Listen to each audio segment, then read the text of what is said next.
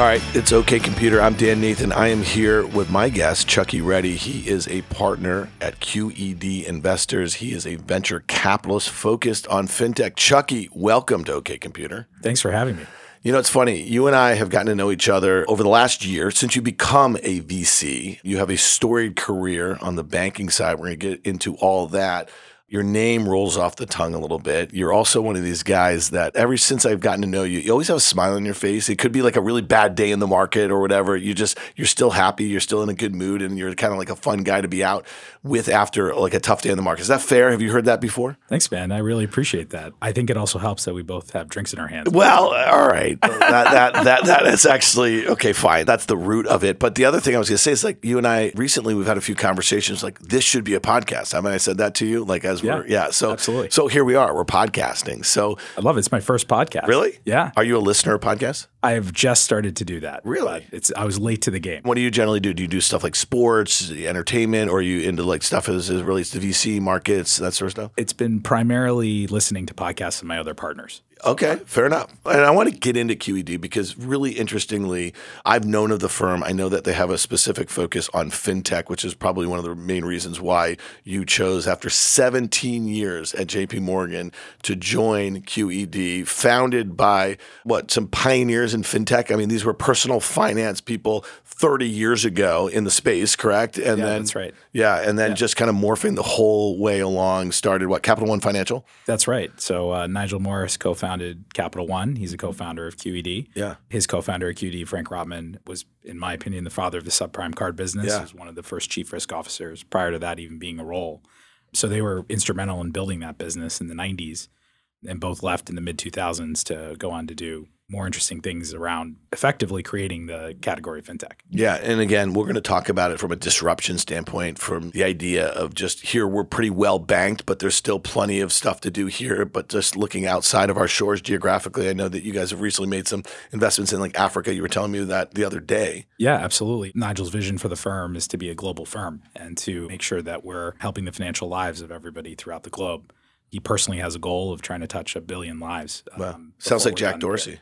Yeah, exactly. But Bitcoin doesn't fix that. Um, no, you got you guys are doing it. Although Nigel's definitively the opposite of Jack Yeah, there you go. That was uh, sarcasm font needed there, Jack. Whenever you want to put that on Twitter, let us know. All right, let's do this though right now because it's been a really funky market over the last, let's call it, year or so. And some of the areas that you guys are focused on at QED have actually saw this huge pull forward during the pandemic in 2020. And if you think about it through the lens of the stock market, we know what some of the largest call them fintech names did. I mean, at one point, PayPal had a greater market cap than Bank of America, I think, in early 2021. It's astounding. You were still a banker. You were still sitting in your seat at JP Morgan. You were a managing director in the ABS, the Asset Backed Securities Group, running securitized products.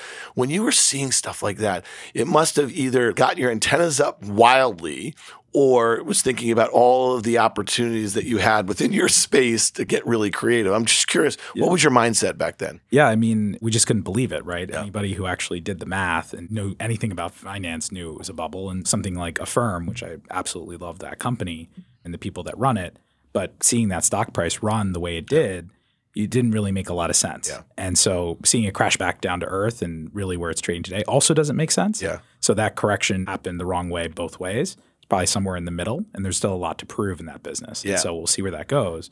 But absolutely, financial stocks were in their own bubble, and that bubble has definitively deflated. It's funny you mentioned Affirm, and, and I guess things like buy now, pay later. I mean, these were like concepts that have been around for a long time, and the fact that for some reason all of a sudden it was treated as some new innovation because of the technology wrapper, or however you want to do it, easy on ramp or access at uh, payment of sale, you know, whatever it was. All of a sudden, the narratives that were created by maybe analysts, by investors. I think what's really important, we talk about this all the time on this podcast and on on the tape. Sometimes it's not the banker's fault or it's not the company's fault. It's actually investors' fault. What they're willing to pay for something. Speak to me a little bit about that psychology when you're sitting in the seat from a banker standpoint because again, the company was probably not issuing outlandish guidance, forward guidance that was getting analysts geeked up and having them raising their estimates and investors willing to pay more for what they were perceiving faster growth. It was just investors just running towards the hottest, shiniest little object. Yeah, no, absolutely. I mean, I think in any case, and we can talk a little bit more about what I went through in 2008, for example, the discipline really sits with the investors ultimately. Yeah. And now sitting in an investing seat, that discipline has to sit with me or with our firm. And it's one of those things that if you don't have that or you get caught up with everything that's going on, it very much is that tulip mania feel to yeah. it. And that's what happened, I think, in many cases, right? In my career, we've had the tech bubble burst. And yeah. then we had the 08 bubble, as I referenced, around subprime mortgage bonds. And again, it happened within. Oh, we're gonna year. we're gonna get to that because on your resume it says 17 years at J.P. Morgan, but Bear Stearns is how you got to J.P. Morgan. And again, that seat in 07, 08 must have been pretty fascinating. We'll definitely talk about that. But it's interesting on that point, and you said something that I say quite frequently is that things that overshoot to the upside, they tend to do to the downside. So a lot of people are looking at a lot of these stocks in the public markets, fintech names. How I know that's a really broad way to kind of describe them. They're down 70 or 80 percent, and these are things that went up 300, 400 percent off of their COVID lows, some more for that matter. And so, where's the bottom? How low can they go? Because multiples will overshoot also. Yeah, absolutely. And I think we all probably have the feeling that we're not at the bottom yet. And as far as the broader market is concerned. Yeah. Have we seen the bottom in fintech? Potentially. Yeah. You know, when you look at the valuations where they were sitting in April and what numbers these companies have produced since then, the growth rates are still quite strong. They're moving much more towards profitability. So I think we've generally put in the lows on fintech, or at least we're pretty close to that. Yeah. What we haven't done yet, and you probably know a lot more because of your nature of investing in public equities, that the separation between the good and the bad names hasn't necessarily happened yet. Yeah. And so our hope is something like Nubank, which we were very early investors in, has absolutely fantastic numbers and results and has continued to post. Actually, my first boss, Yusuf, is effectively now running the day to day operations.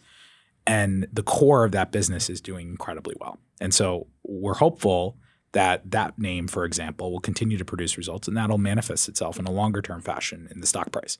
But that's something that just takes some time to ferret out.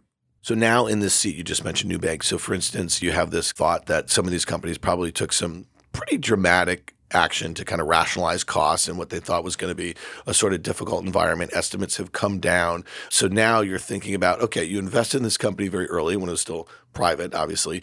You thought the secular shifts that were going to be these tailwinds for them. Sometimes, and over your career, have you found this in periods like this? This is where some companies actually find their groove in a way, and they find that kind of equilibrium between the cost structure and kind of what the opportunity is, and therefore they'll kind of grow into their valuation again.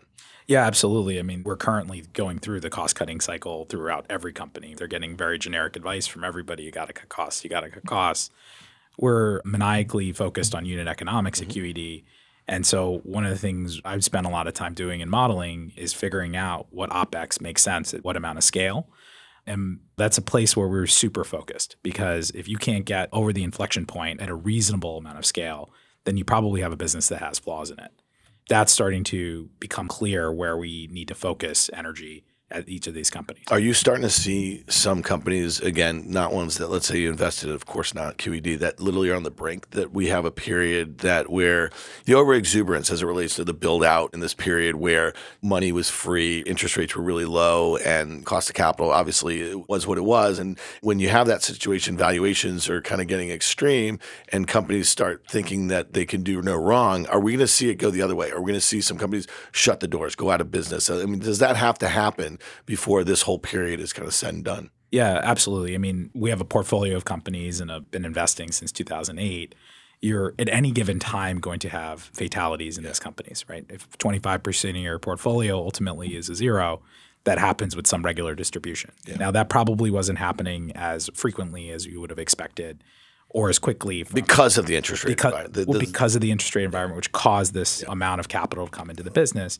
And also the outsized returns in venture attracted so much capital for so long. And there's been no washout event in the business for many years. We can talk about the history of venture a little bit. Yeah.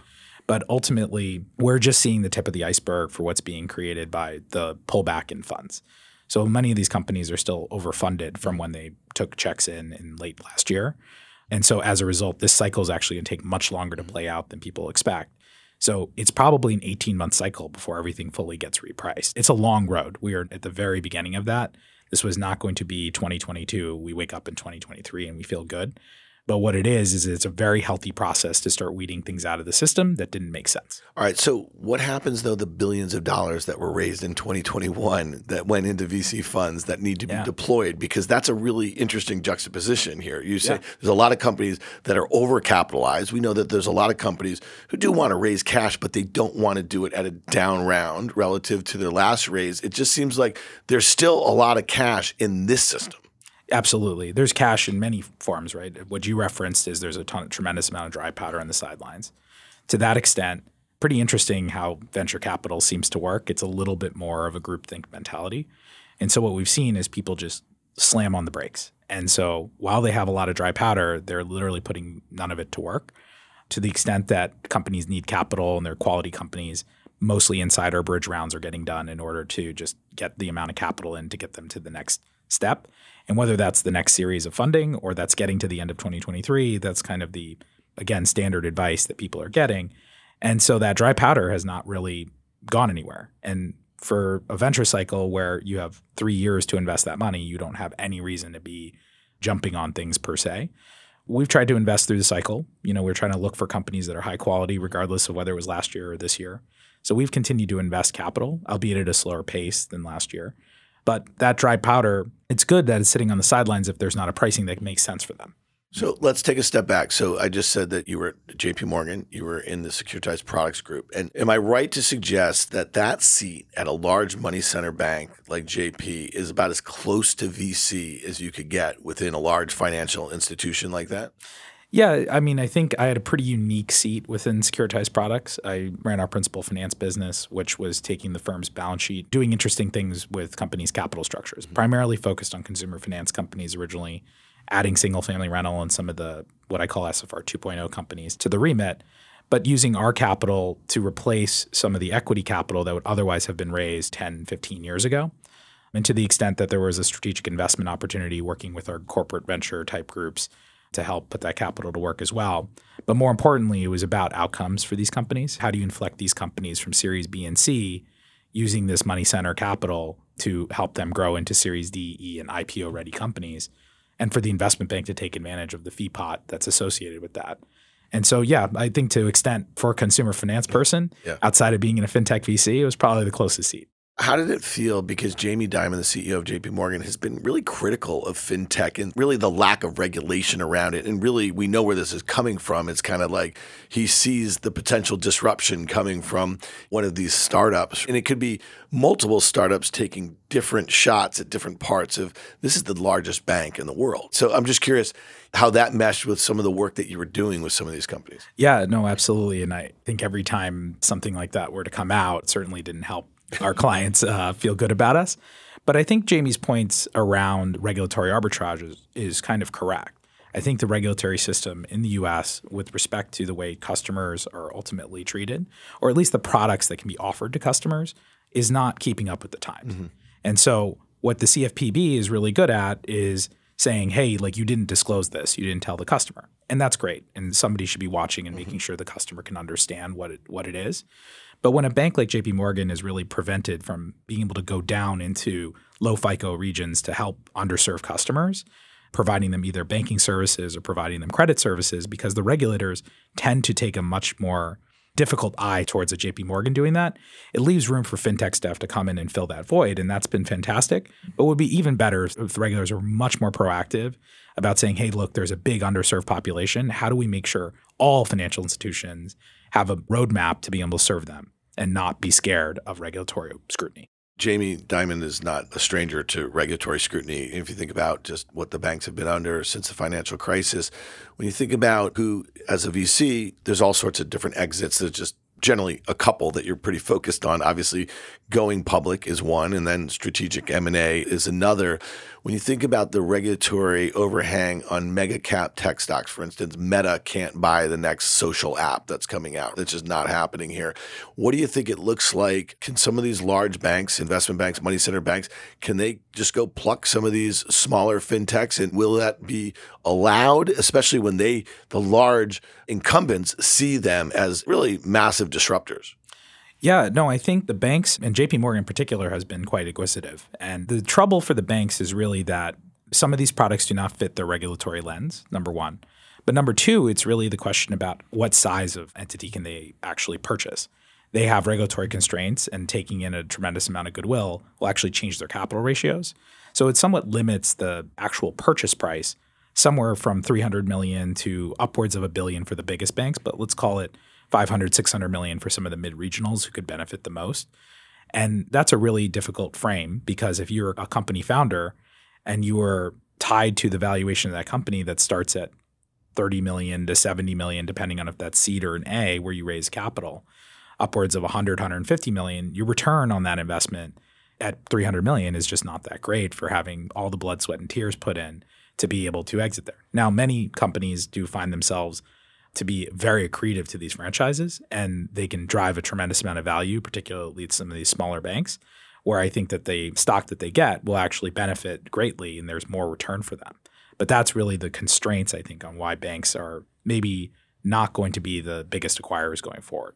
All right, so give us a little inside scoop here. So you were at J.P. Morgan for a long time, and you were obviously at Bear before that, and you, so you saw him presiding over this acquisition in early 08. I mean, this is really before alarm bells were going off in the global financial universe here. But Bear Stearns went under in March of 2008, and J.P. Morgan came in and bought them for two dollars a share initially, and then they just had to recut it at 10. I think history will show that it was just a bargain. I mean, they got big pieces of a great, venerable Wall Street bank. They were able to get rid of some of the biggest problems as far as their portfolio lending and stuff like that. So, talk to me a little bit about Jamie Dimon. He's kind of like sits up here. If there was like Mount Rushmore of bankers, there would have been J.P. Morgan and just Jamie Dimon now. Like, there's nobody in between. What about the lore of Jamie Dimon? People ask me this question all the time, and I've had some interactions with him over the years he is the most straightforward person you'll ever meet. There is literally no BS yeah. when it comes to him. The thing I would say about him is that he's incredibly intelligent and he's really dialed in in the weeds. Mm-hmm. I mean, he runs a bank. If you think about each of the divisions of the bank, their investment bank is the same size as Goldman, and he runs a consumer bank that's the size of another huge consumer franchise. Then he runs his big asset management arm. And then that doesn't even count wholesale services and all the other institutional custodial products that he's running. So, in many ways, he's actually, if you look at peer institutions, he's running five of those. But his knowledge of each of the businesses is down to the molecular level. And that's something that I was always super impressed by when he would call my boss or my boss's boss mm-hmm. and have a mastery of that topic.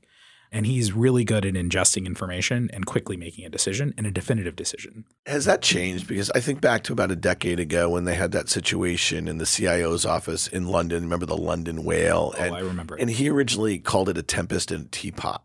And then he quickly reversed course. And so he was basically dismissing it as some thing that had the potential to kind of bubble up and have broader implications outside of just this group. And I remember thinking back at the time, man, that seemed like a really glib, especially as we're in the wake of the financial crisis, as we had a rolling debt crisis throughout Europe, and this was in London. So was it he just didn't see it and it was just glib? And then he did change his tune kind of quickly. And then how you just described him is how most people who know of how he runs that bank or knows him personally, that's how they speak of him. But maybe it was just a moment in time where it just got away from him. I was not obviously on the ground or involved in that situation. However, I did work with some of the folks in the CIO's office in London. I would have described some of their attitudes to be cavalier in the London office versus the folks in New York at times. However, that was a risk taking mentality that was in that ethos. Again, very different between the New York and yeah. London offices. And ultimately, if you recall, the head of that unit got fired. Yep. And there was a clawback that was initiated. I'm not sure what ended up happening there. But ultimately he trusts his managers. And so there is a culpability. If you trust the manager, they have to be what minding the store. And that was an example where it felt like maybe that was partly not the case. But more importantly, I think he probably made that comment before the position had ballooned the way it did. If you recall, on the other side, the other hedge funds, once they figured out there might be a problem, they very quickly yeah. moved to explode the position. And you know how that goes when there's a short squeeze. So that's exactly where I think it probably was contained.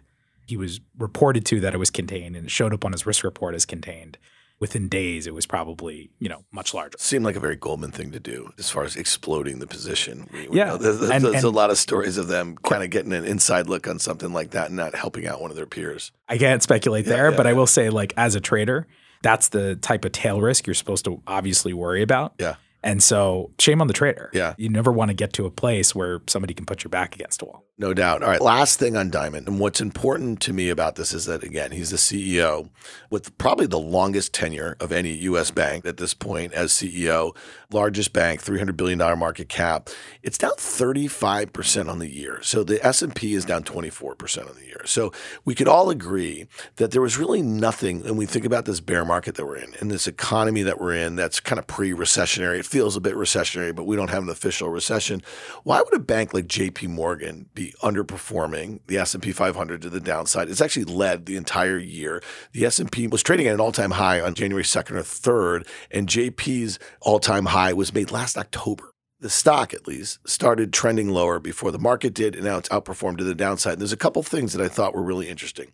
In early june jamie made some comments about an economic storm that's coming or a hurricane or something like that. And they reported their q2 in mid-july. It wasn't great. The guidance was a little murky. And then just this week, he sat down with a reporter in CNBC in Europe, which I thought was kind of curious. And this is days before they're going to report their Q3. And he's talking about a whole host of things, the economy, but he also referenced the stock market, where he said that things are about to get bad and they could see the stock market go down 20%, which I thought was really interesting. I guess more importantly is what he said was that next 1% higher in Fed funds. Right now, we're just above 3%. CME Fed funds tracker is projecting a 75 basis point hike, which would be their fourth consecutive in four meetings when they meet on November 2nd. So we're going to get to 4%. And then just Fed fund futures are pricing 4.5% by early next year. He's saying that next 1% is going to be really painful. So, two questions for you. He seems to be a bit chatty before he reports his quarters, which I think is interesting. And you'd be a fool not to pay attention to him. Okay, that's one. And the other point is why would he talk about the stock market? Yeah. So let's start where you started that frame of thinking around JP Morgan stock price. Yeah. My thesis around that is that it had exceeded two times book value. Yeah. And historically, whenever financials go that far, they're overextended and they're probably likely due to a trade down. And I don't know what the correlation or causation around recession is around that, but and how long they can stay at that peak. So I think the stock has obviously had to correct for that. I think the market tends to correct for believing that there's big reserves coming and losses coming in credit books. And to some degree, like the trading business has been off this year mm-hmm. and or the investment banking mm-hmm. fee business. And then more importantly, banks have not been immune from an OPEX perspective mm-hmm. to the salary and wage increases. And so I think the CFO had kind of warned that OPEX was going to become a bit of a problem. And so the stock price had been pricing in cuts to OPEX, not uh, increased OPEX. And so if your number one resource is humans, of course, then you need to make sure that they're compensated properly. Mm-hmm. And that just costs a lot of money in cases like this. So I think he's absolutely correct about the next 100 basis points on the Fed funds rate. And in my career, whenever the Fed funds rate has gotten above 5%, like the whole thing tipped over. We are on this continuum, and each additional 100 basis points is going to be geometrically difficult because different asset returns are set up at different levels. And so, what a life insurer needs is a fixed amount of yield.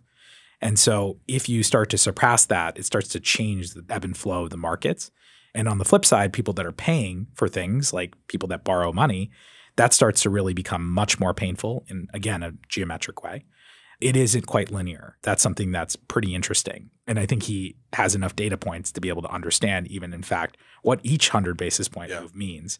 So when you were just mentioning that, and you're talking about really the plumbing of the financial system and the way pension funds invest and where they park their money and all that, but what about for consumers? Because he's got this tremendous look into yeah. consumers when you think about it, in consumer lending, and is he speaking to that to some degree? Do you think? Yeah, to to some degree. I mean, he's probably has a pretty good finger on the pulse around what amount of your daily income goes to certain components They have probably one of the best databases in the world of what people are spending on and spending habits and trends, albeit much more at the prime customer level. They don't maybe have as much insight into what's happening to lower income individuals or people with impaired credit scores. But he absolutely has a tremendous amount of information to look at and, and sift through. But he's also very intuitive, having been an actual banker on the ground for this long. He's not some pie in the sky investment banker that thinks they understand how the world works. He's very much in the weeds, like I said, understanding what's going on at the consumer level and how that translates to the economy.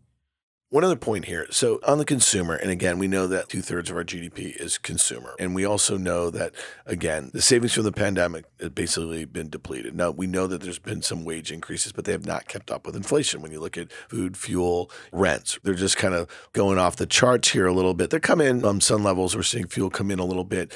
The last piece of the puzzle and what the Fed is really trying to do here by their efforts to kind of raise interest rates and tame inflation is also bring unemployment up.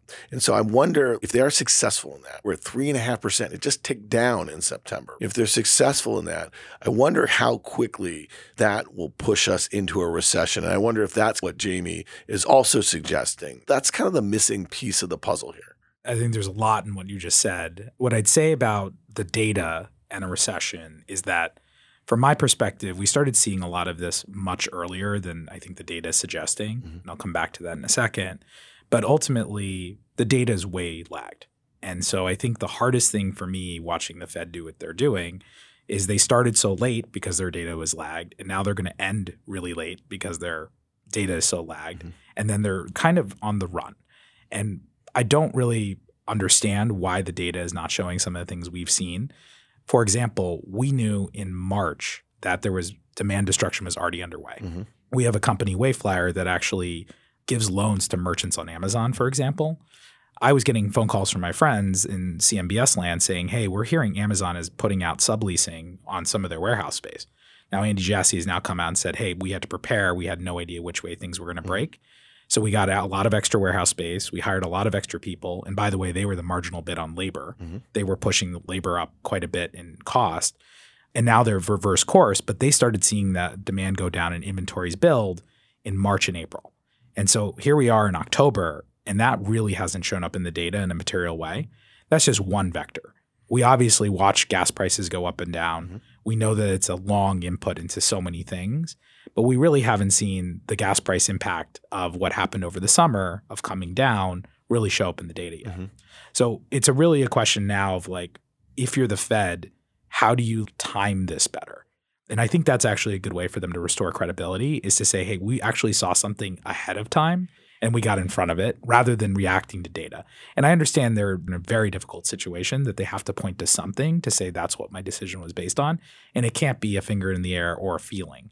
And so it's very hard to time and judge how much of this impact has already happened. Yeah, no, and I think a lot of investors, economists, strategists are pretty well convinced that they'll probably overstay their welcome on the tightening side of it, just as they did on the on the they're taking their dovish stance in 2020 and 2021. All right, last one on Jamie, I promise. So then the stock market. Why did he mention that? I, I just thought that was really curious. Like, yeah, I mean, look, I think Jamie likes giving guidance. He forms an opinion and he's willing to share a view.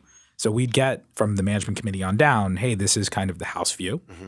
It wasn't always Jamie's view. It could have been the president's view or the head of the investment bank or whoever it might be. But you need to take a view because you need to have some perspective based on some information and data on what might happen in order to be able to run the business again ahead of time rather than reactively. Yeah. And I think that's something that he's really good at because of what he really ingests from the tremendous amount of information that he's seeing that access that I had to information in that seat was amazing. Yeah. I mean, picking up the phone and being able to call anybody across the organization who was the expert in that thing was really powerful. Yeah. And I think that's what really they get from being such a scale player. Well, you know what's interesting? So just last point on this. If he said it could easily be down 20%, if you look at the S&P 500, 3600, it's down about 25% on the year. We're starting to see some strategists publish their 2023 or republish or lower, I guess, 2023 earnings estimates for the S&P. Bank America just said $200. And if you think about where the S&P generally troughs on a multiple basis, in a recession, bear market, it's like 14 times. So you do 14 times 200, that gets you to 2,800. And if you take 3,600 minus 20, you get it down 20% or Yeah. so, which makes sense. Okay. So he's using math. Right. I think he's using math. I'm sure he's got a view as to what will happen with earnings, what will happen with rates. I mean, I don't think there's one vector he Yeah. doesn't have a view on. He probably could even tell you what he thinks some of the commodity prices. Well, the next time you come on, we'll have Jamie come on. And then, then, then we can talk less about him with you. Dan, you're about 10 months into the Ro Body program. You look great. It looks to be maintenance now. Congratulations. Give us an update. Yeah, well, I feel great too. So when I think about what I set out to do, I was looking to take about 15% of my body weight off through the Ro Body program, and I've done that now. So now it is about maintenance. It is about nutrition. It is about exercise. It's about better sleep and really better habits here. So I can do this all in the app on the Ro Body program here, and I'm really looking forward to actually taking these new behaviors into 2024 because I am feeling a lot better. Well, it's clearly working, Dan, and congratulations. And folks, if you're interested in learning more, go to ro.co slash OK. You'll pay just $99 for the first month and $145 per month thereafter. If prescribed, medication cost is separate. That's ro.co slash OKAY. All right. You just mentioned something when you think about the inputs that you're getting on the consumer. You have all of these portfolio companies. How many at QED? Uh, we've invested in about 200, about 130 are active. And you think about you and your partners, uh, you're on the boards of these companies, you're helping them manage during a really difficult time now, and you're seeing all these sorts of different inputs or challenges that they're facing. Talk to me about like, where do you think a lot of these companies are they as focused on the macro as people like us who podcast or, or on CNBC or when you guys are in your partners meeting, you're talking about you're trying to get that top down view about the environment we're in, or, or generally a lot of these portfolio companies, their managements, they're just kind of heads down and doing the thing that they're charged with doing.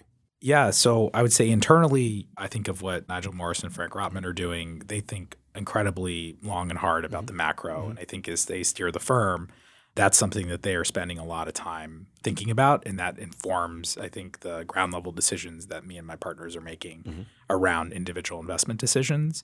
However, we're playing a long term game, mm-hmm. and so like it isn't as impactful to us, obviously, as an investment firm that has a three to five year horizon in our growth fund mm-hmm. that I work on primarily, and a seven plus year horizon on our early stage fund. So market cycles don't matter as much as long as you have resilient businesses with good unit economics and can weather the storm when interest rate cycles change and credit losses change and things of that nature. When it comes to the individual companies, I think there's a big gradient of our founders mm-hmm. as far as how tuned they are to the markets. Many of them are building a company at a very early stage where the market factors are actually not that relevant because they're trying to test for product market fit. They're trying to figure out with a very small base of customers, do people like this? Will mm-hmm. people actually eat the dog food? And so that's a place where I think the macro impact is actually so minimal, all the way up to people that are in the later stages, which are now really starting to think about exit mm-hmm. and liquidity for their shareholders. And more importantly, they're running very large franchises. So here, wages make a huge impact to them. You move the needle from 5% wage increase to 10%, all of a sudden, that's a pretty big material change to their margins. So I think the macro impact for those larger companies or later stage companies is being felt. And I think that's where the transition's happening, where people, CEOs and founders are having to go from not worrying about it to thinking about it in a way that's very different. The other thing I'll say, because we have a lot of financial companies, mm-hmm. is a lot of people are caught short with the rate move. And myself included, I would have never told you the 10 year would have moved so violently, mm-hmm. having been an avid watcher of the 10 year and researcher of the 10 year for so long. But it did move very violently. And we got caught on hedges in some cases. Mm-hmm. And so there were many companies that were too small to hedge, of course. And so I don't think there was much that we could do. But it really impacted the income statements of many companies. And while that's a point in time and we can fix it, and largely what we did is stay short duration, mm-hmm. the lending products that we work on, that was a perfect example of something that you didn't expect to happen. And nor was any business really built to inherit that big of a move. In Brazil, for example, the benchmark rate from, from 3% to 13%. That's something that is a violent, violent move. Yeah, well, I think from basically zero in Fed funds to what's going to be 4% in just a couple of weeks. I mean, we haven't seen that sort of move in 40 years. And that was over a bigger number, too. When you think about when that happened, I think it was from like high single digits to low teens in the early 80s or something like that. So it's a great way to think about how investors of all sorts in public and private markets, they just got lulled into this kind of zero rate environment, easy monetary policy. And until they got smacked in the face, no one took it particularly seriously. Yeah, no, absolutely. I mean, you and I have been in the markets about the same amount of time. And people, by the time a recession hits or by the time there's a trade down, people have completely fell mm-hmm. asleep at the switch. And they're, like you said, lulled to sleep. They've stopped thinking about risk. They only think about the upside in yeah. those cases. And it happens time and time again. And we were in an incredibly long bull market here. A lot of people entered the space in the market that weren't here in 2008. They were either in college or high school or even in some cases earlier than that. And so that's been a fundamental shift that I think it's very healthy to have these trade down cycles. I think what's happening right now is actually, quite frankly, weirdly good for the economy. It's very bad for part of the economy where what you talked about and wages being kind of flat and food and energy being mm-hmm. so expensive, where a household that's 80% of their income, inclusive of rent, that starts to become really quite sad that we ended up in this status in the way it's shifted so quickly.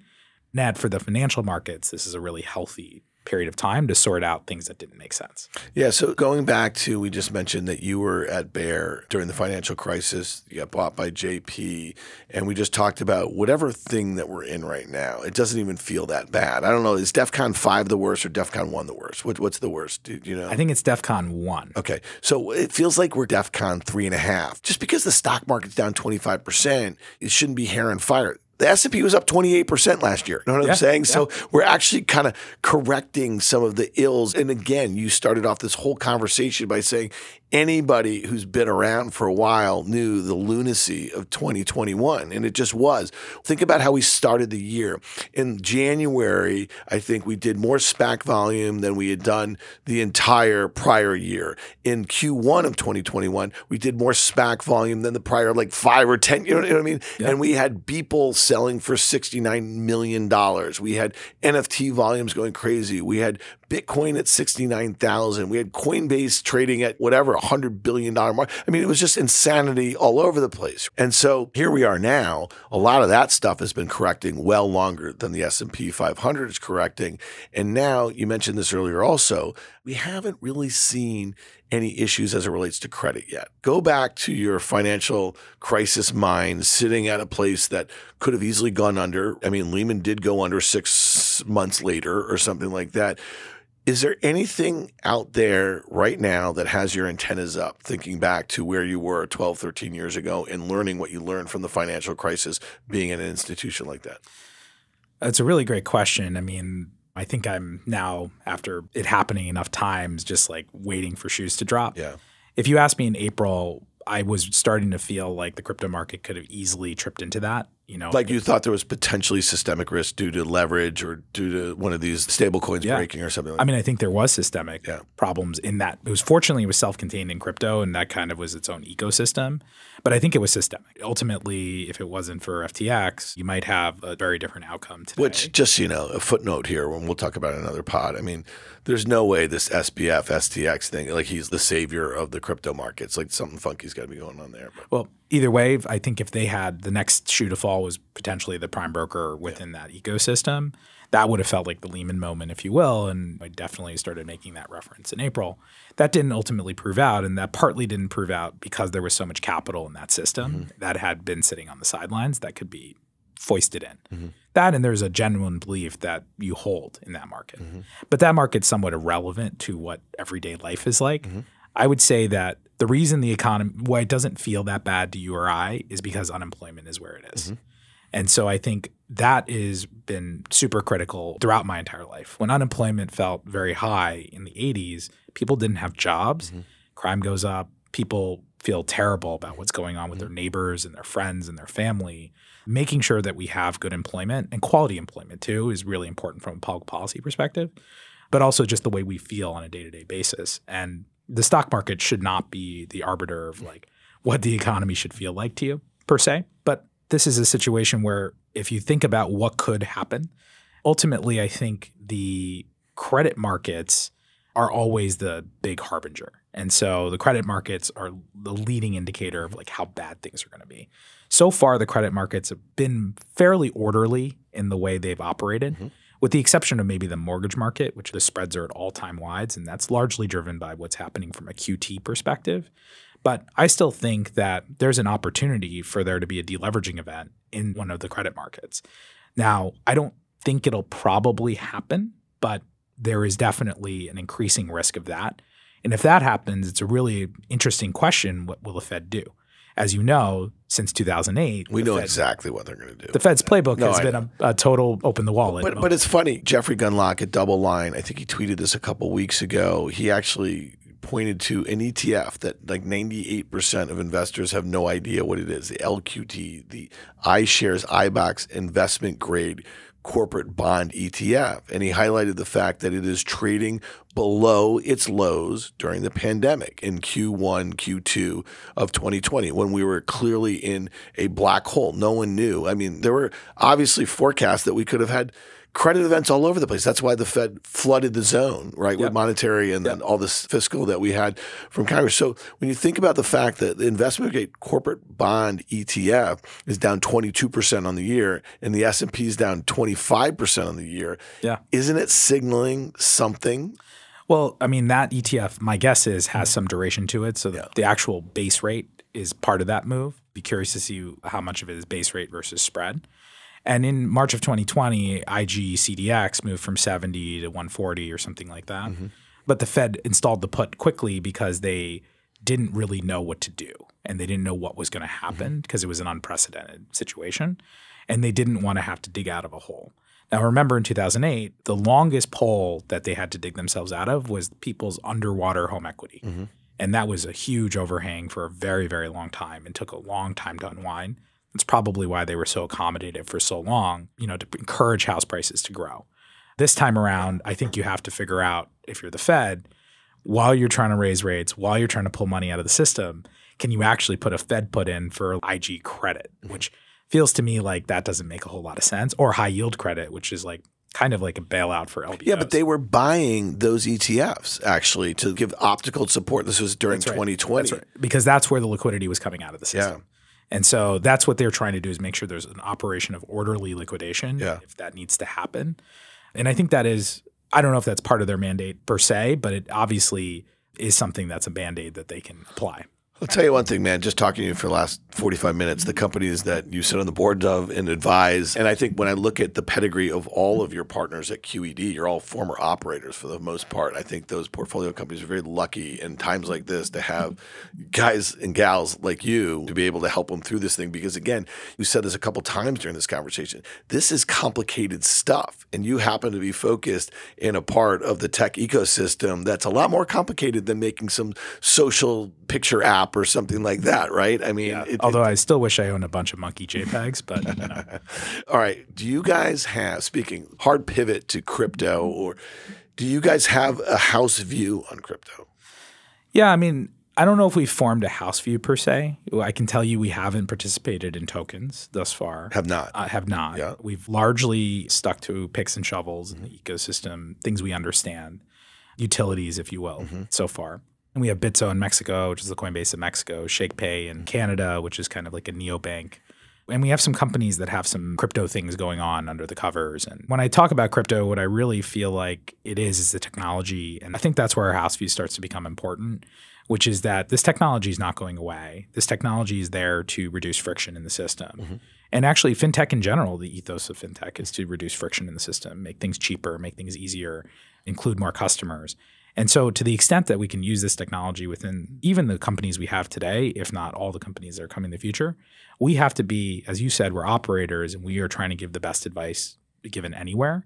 We have to be, know what this technology is. We need to know how to use it. Mm-hmm. And we need to be able to tell our companies where we think it could be helpful. Mm-hmm. It's up to them to take the advice, of course. But I think it's coming very quickly. I think it's something that everybody, regardless of what part of the financial ecosystem you're in, have to really understand it and you have to be ready to embrace it. I saw this on TechCrunch today. Charlie D'Amelio endorsed fintech Step borrows 300 million to bring crypto to kids. Now it said borrows. Isn't that fascinating? And I didn't even click through it because you don't even know who Charlie D'Amelio is. I do because I have teenage daughters. She was like TikTok famous during the pandemic. She was She's like a venture Oh, fund now. okay, so you know who she is. Well, I don't know her, but if she wants to invest in fintech, she should call us. But isn't that interesting? It says fintech step borrows, and that, we're gonna have to read into that. But again, do we really need crypto for kids? I don't know. I just thought that was kind of a funny headline. Yeah, I mean, uh, like kids is an interesting application. So if you believe that you're going to be instead of typing in your ten thousandth password reset, Yeah.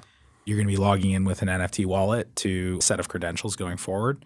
Then maybe it's good for kids, right? It's Yeah. good for kids to be able to keep all their things in one place. There's technologies that could be relevant, but yes, does a kid need to be trading Bitcoin? No, but they probably don't need to be trading Bitcoin the same way they don't need to be trading ten year Treasury ultras. Right. So, So- and, and again, you probably thought I was being a little cynical as a former securitized product guy at a bank. I mean, so debt financing for private companies, we're hearing it more and more. Thoughts on that? it's a double edged sword. So I think in the cases in which you can raise equity because you're a quality company, mm-hmm. that's probably the preferred route in earlier stages of the company.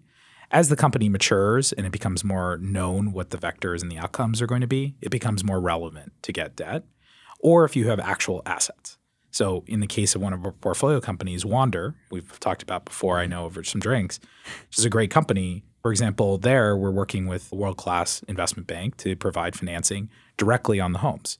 And so that's a place where it makes a tremendous amount of sense to take on the debt. And I think we try to make sure that CEOs understand what the upside and the downside of taking debt is. While it is cheaper, it obviously comes with some handcuffs.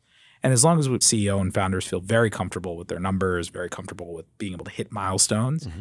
the debt will be useful rather than company blow up risk or you know hugely expensive Yeah, over time. yeah, exactly. But the blow up risk is really the problem. Yeah. All right. Last thing. Again, a little more than a year as a VC. You've had this nice long career on the banking side. Give it to me. What's it been like? What's it been like? Well, it's been great to rejoin some of my old Capital One colleagues. That's been fantastic, and I love my partners. And I think the firm I joined was was a great home. It's a pretty cool bookend. You started at Capital One Yeah. Financial, what, right out of college in the mid 90s? Yeah, Bill Cilluffo, one of our main partners who runs our early stage investing, he came to the University of Virginia and interviewed me when I was 17 years old. And it's crazy. I mean, I got the job.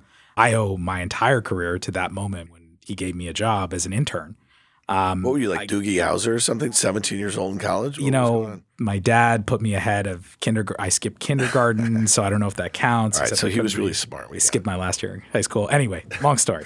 And over the summer, I met uh, Nigel and Frank. So that kind of rounds out our management committee. In fact, I actually sat outside Tommy Blanchard's office, who's our COO, who joined after I did.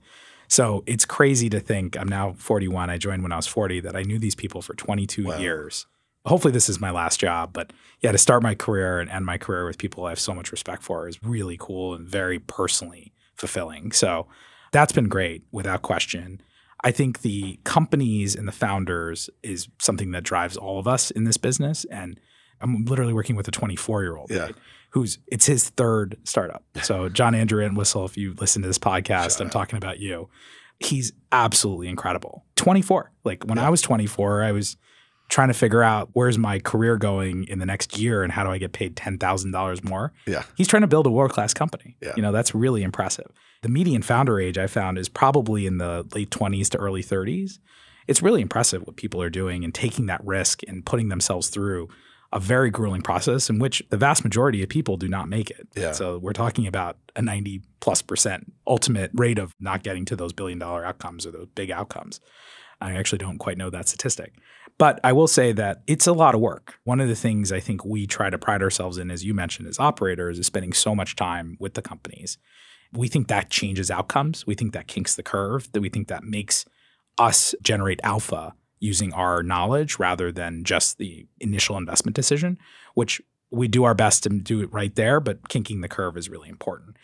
And that's just a lot of work. And so I will tell you that I thought I was definitely going to have an easier life and an easier job. And it's been a lot more work, but certainly very rewarding to do it with people that immediately give you feedback saying, like, that was really helpful or you were wrong and I was right or whatever it is. Like, it's great because you have that rapport with people Yeah. and it's just been really interesting. Gotten to meet guys like you through this process. I mean, I'm really thankful for that. Yeah, no, I mean, listen, you know, I imagine it's been re energizing. You had this nice long stint. You probably did as much as you could probably do within that group there within a big bank. And the idea of going to the other side and really kind of rolling your sleeves up and really helping people solve big problems and you guys are going after companies and founders who are looking to do that within the financial space. So listen Chuckie Reddy? I really enjoyed this conversation. I've enjoyed meeting you over the last year. Shout out to my friends at csspg for making the intro but also you know getting to know your firm and the companies you're invested in and just kind of the ethos of your firm has been pretty interesting for me also. So thanks a lot. I hope you come back. Yeah no i really appreciate it. I love being here. Thanks so much